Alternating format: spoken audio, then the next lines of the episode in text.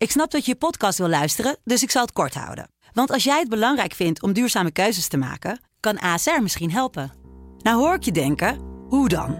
Nou, bijvoorbeeld bij het duurzaam herstellen van schade. Of de premies die we beleggen volgens ons duurzaam beleggingsbeleid. Dat bepaalt waar we wel en juist niet in investeren.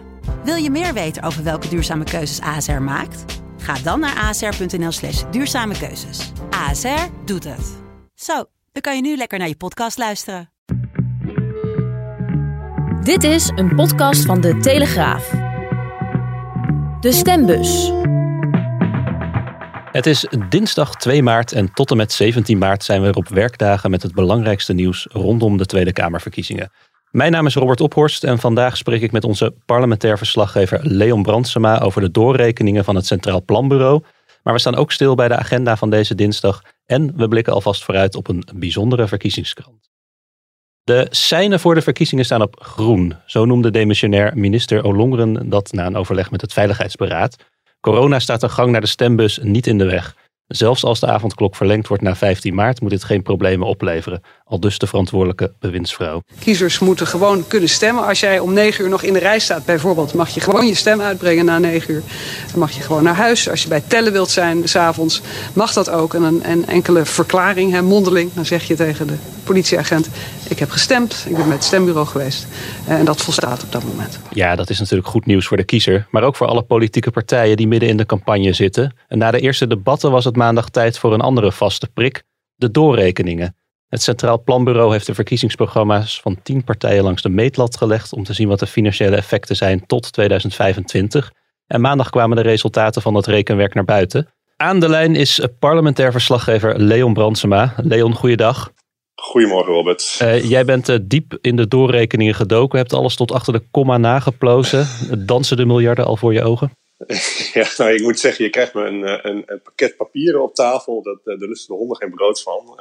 Terwijl jullie toch wel wat gewend zijn daar in Den Haag. Ik ben best wel gewend. Ik ben best wel dol op, op Centraal Planbureau cijfers. Maar dit was echt een pakket van, nou, ik heb het hier nog voor me staan. Even zien, 370 pagina's. En dan krijg je nog een een Excel-bestandje erbij met, uh, met ongeveer uh, 1500 uh, regels, mm -hmm. met allerlei maatregelen. Ja, dat, dat, dat, dat, heb je nog niet in, eh, in 24 uur allemaal verstout, nee. moet ik heel eerlijk zeggen. Dus. Nou, de, de, de, samenvatting staat bij ons online en in de krant en alles overziend. Wat, wat, wat valt je dan het meest op? Nou, wat je eigenlijk ziet is, um, en dat is natuurlijk iets wat je een beetje zag aankomen, dat natuurlijk iedere partij zijn handen aftrok van het idee van we moeten gaan bezuinigen. We hebben natuurlijk heel veel geld uitgegeven het afgelopen jaar om die coronacrisis te lijf te gaan. En uh, het grote angstbeeld van iedereen is hoe we de vorige crisis hebben aangepakt door, uh, in, nou ja, vooral onder Rutte 2, maar ook in Rutte 1 al flink te gaan bezuinigen. En ja, dat wil iedereen voorkomen. Wat dan wel meteen opvalt is dat de, de, de pendule, zoals al vaker, uh, helemaal de andere kant opslaat. En in mhm. plaats van bezuinigen gaan we nog meer geld uitgeven.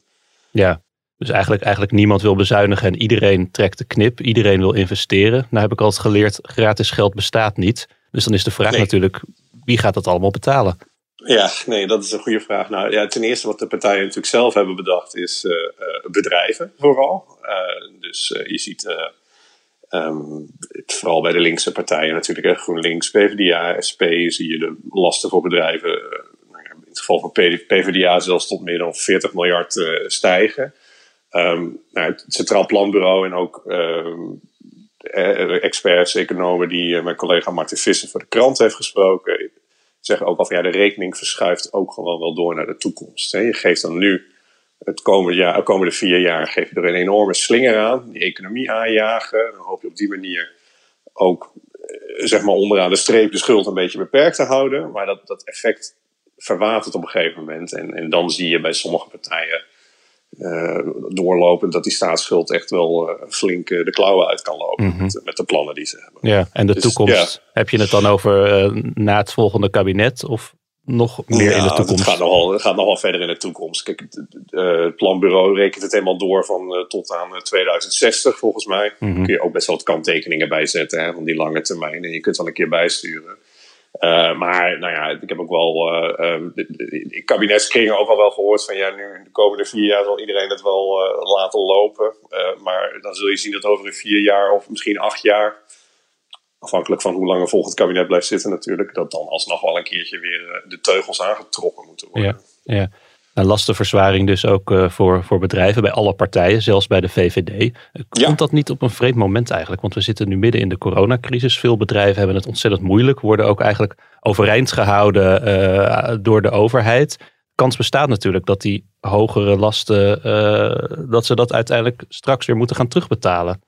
Ja, nou ja, daar zit dat in. Tegelijkertijd kun je, kun je natuurlijk ook het punt maken, ja, we hebben jullie geholpen en, en, en, en nu is het tijd om terug te betalen. Maar je, je hebt wel een goed punt. En um, wat natuurlijk een variant kan zijn, je hebt natuurlijk bedrijven die heel erg geraakt worden door die coronacrisis en bedrijven die er, nou ja, in zekere zin zelfs een beetje van profiteren. In het laatste geval worden vaak de supermarkten worden dan genoemd. Mhm.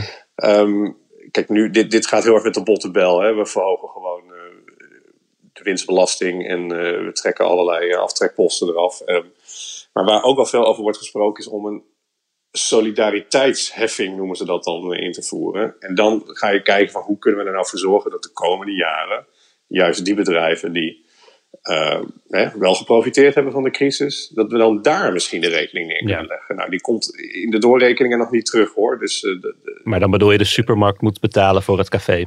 Ja, en, en, en dan kom je al meteen op het probleem ook van ja, verzin maar eens een manier waarop je dat, uh, dat is inderdaad wat de bedoeling is, maar verzin maar een manier waarop het werkt en verzin dan nog eens een manier die de Belastingdienst ook kan uitvoeren. Want dat gaat natuurlijk ook niet altijd van harte.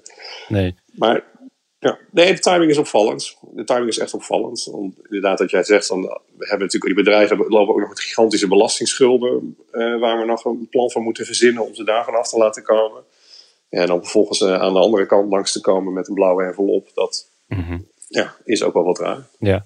Uh, links wil het huishoudboekje ook op orde brengen door de belasting fors te verhogen. Hoe, hoe realistisch is dat? Ja, nou, nou ja, dat, dat, die, vraag, die vraag stel ik me ook. En ik, ik ben bang niet zo. Uh, kijk, um, je kunt natuurlijk je eigen plan verzinnen en, en draaien aan die knop van de belastingen voor bedrijven is natuurlijk ook een manier om inderdaad hè, je, andere, je, je uitgaven weer uh, recht te breien. Uh, maar goed, als, als je straks wil gaan formeren voor een volgend kabinet, dan nou ja, heb je wel eens kans dat je met bijvoorbeeld VVD en CDA aan tafel komt. Ja, en als die nou, kijk, VVD heeft het over 3 miljard, 3,5 miljard mhm. meer lasten voor bedrijven. CDA over 5, geloof ik ja, als jij dan aankomt met je wens uh, om er 40 eh, miljard van te maken, ja, dan weet ik niet wat daar in een, in een compromis uitkomt. Maar uh, het, is een, ja, het is ook wel een makkelijke manier om, uh, om het snoepgoed dat je uit wil delen af te dekken, zeg maar. Ja. Je kon ook wel eens van een koude kermis thuiskomen. Als je eenmaal aan de formatietafel zit. Precies, en ja, dat is natuurlijk ook wel lastig, want de kiezer rekent natuurlijk wel op alle voordeeltjes die je hebt beloofd. Ja, ja. Het, uh, het, wordt niet alleen maar met gejuich ontvangen, deze, deze plannen. Het, het, het, CDA en de VVD zijn kritisch op de rekenmethodes van het CPB. Maar wat, wat klopt er dan volgens hen niet aan? Nou, volgens mij um, niet alleen het CDA, VVD ook wel, en ook wel uh, uh, D66 bijvoorbeeld. Um, nou, kritiek is A, van ja, je gaat het heel erg door het modelletje halen en dan komt er precies zo'n getalletje uit. En zo maakbaar is de wereld niet. Mm -hmm.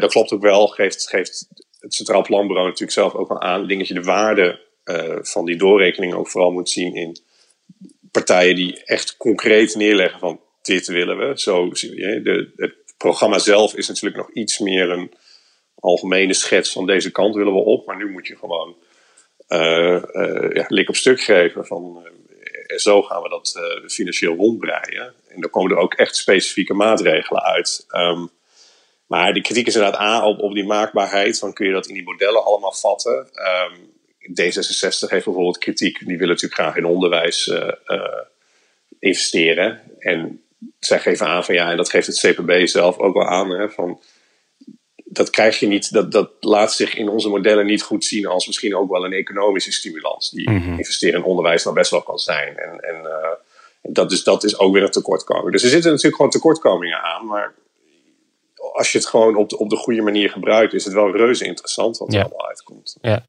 Nou zijn uh, bijvoorbeeld de Partij voor de Dieren, Forum voor Democratie, maar ook de PVV, toch met 20 zetels de op één na grootste partij. Die, die zijn niet vertegenwoordigd in die doorrekening, die hebben hun programma's uh, niet ingediend. Waarom niet?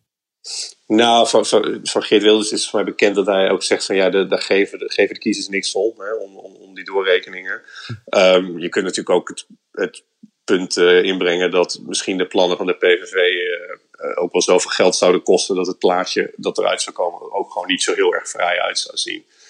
Uh, dus je moet echt met de billen bloot. Ja. En uh, ja, als, als jij dan eruit komt dat, dat jouw uh, programma zoals je het bedacht hebt een gigantisch tekort op de begroting oplevert. Ja, dat, Mhm. mm -hmm. dat ziet er dan natuurlijk ook niet zo vrij uit. ja. Ja. Partij voor de Dieren heeft sowieso ook, ik heb wel door dat verkiezingsprogramma gebladerd, ook überhaupt weinig standpunten over hoe de staatsschuld zou moeten zijn. Het is ook meer een idealistische beweging bijna dan een, een, een, een politieke partij in dat opzicht. Uh, gewoon zeggen van deze kant moet het op. En Ja. nou ja, de rekening is daarbij misschien wel minder belangrijk. Mhm. Maar bij de PVV is misschien ook wel een gelegenheidsargument. Ik kan me herinneren dat Wilders ook wel eens heeft laten doorrekenen wat het Nederland op zou leveren als we, als we uit de EU stappen. Ja, Dus dan kan het opeens weer wel. Nee, natuurlijk. En dat is ook gewoon zo. Dat is ook gewoon zo. En ik denk wel, ik denk inderdaad dat het punt ook snel is. Uh, ja, het, het, kost gewoon heel veel. Want hè, de, de AOW-leeftijd moet naar 65. En uh, de BTW moet omlaag. En de belasting moet omlaag. En, uh, Zwarte Piet moet allemaal... betaald worden voor zijn ministersalaris. Ja, ja, ja, precies. Het is allemaal min, minder binnenhalen en meer uitgeven. Heel ja. En, en, en, ja, dan komt het er niet zo vrij uit te zien. Straks hoort u wat er verder op het programma staat voor vandaag. Maar eerst een overzicht van het laatste campagnenieuws. Eén voorkeurstem minder voor Wopke Hoekstra, de nummer 1 van het CDA. Voormalig lijsttrekker Hugo de Jonge gaf maandagavond bij Jinek namelijk toe niet op zijn partijleider te stemmen. Ik ga stemmen op Bart van der Brink. Bart van der Brink is mijn politiek adviseur, ja? al jarenlang. En uh, geweldige vent. En die staat op nummer 22 op, ja. de, op de Kamerlijst voor het CDA. Dus niet op Wopke Hoekstra blijkt hieruit? Nee, je kunt maar één stem uitbrengen. Dus dat ja. wordt op Bart van der Brink. Ja. Zit er dan frustratie dat hij niet op Wopke Hoekstra stemt eigenlijk? Want ik, ik zit er toch even over na te denken. Nee, in tegendeel. Nee? Het is een, uh, je mag altijd maar één stem uitbrengen. Dat is, ja. Uh, dat is uh, ja, de spelregel. Ja, dat is dan en, toch logisch dat je op de nummer 1 stemt? Bart van der Brink is een fantastische vent. En okay. die verdient het om de Kamer in te gaan.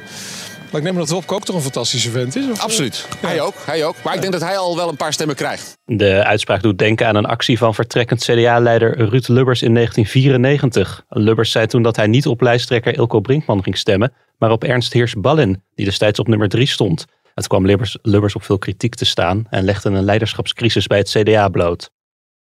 De rol van Jesse Klaver valt op deze verkiezingen. In het RTL-debat van zondagavond kwam de GroenLinks-leider niet helemaal lekker uit de verf. De fut is er een beetje uit, zei chef van de parlementaire redactie Inge Lengton maandag in deze podcast. In een interview van de Universiteit van Twente en de krant Tubantia vraagt Sander Schimmelpenning aan Klaver wat er veranderd is ten opzichte van vier jaar geleden. In 2017 had, en wat ik nu ook weer heb, ik wil dolgraag verkiezingen winnen. Uh, maar ik doe dat met mijn verhalen, met wat ik wil vertellen. En de grote ontwikkeling die ik heb doorgemaakt, ja. is, dat, is dat ik bescheidener ben geworden. Uh, en dat in 2017 ik echt dacht, als wij de grootste worden, dan ga ik dit land echt veranderen. Ja. Dat dacht ik ook echt. Ja. En wat ik heb geleerd is dat verandering in Nederland, dat je dat niet alleen voor elkaar gaat krijgen. Hm. Uh, dat je nog zulke goede, slimme plannen kan hebben, maar dat samenwerking daarvoor nodig is. Heeft u er nou altijd al van gedroomd om te mailen met PVV-leider Geert Wilders? Dan kan dat. Wilders zat dinsdagochtend bij Goedemorgen Nederland op NPO 1. En vier jaar geleden bedachten de kijkers van dat programma de namen van de nieuwe katten van Geert Wilders. Om ze te bedanken heeft Wilders nu een ludieke actie opgezet. We hebben hier vier jaar geleden hebben de kijkers van uh, uh, WNL uh, hebben, de namen mogen insturen voor de katten die ik toen net uit het asiel had gehaald. Om dat een beetje te bedanken, want ze zijn nu vier jaar oud, ze doen het hartstikke goed. En mensen houden veel van katten. Um, um, gaan wij nu als mensen naar een e-mailadres @wilderspoezen, want zo heet Snoetje en Pluisje, @wilderspoezen, als ze een foto sturen met hun kat daarbij of hun katten daarbij of hun huisdieren daarbij, het mogen ja. ook andere dieren zijn, dan kunnen ze uh, van die mokken winnen als dank voor het helpen verzinnen van de namen van de twee liefste katten van Nederland. Nog nooit zijn er zoveel politieke partijen geweest als bij deze verkiezingen, 37 in totaal. De grote vraag is dan, hoe onderscheid je jezelf? Nou, door te gaan vloggen bijvoorbeeld. Dat heeft de partij Jezus Leeft gedaan. En wat opvalt is de goed in het gehoor liggende begintune.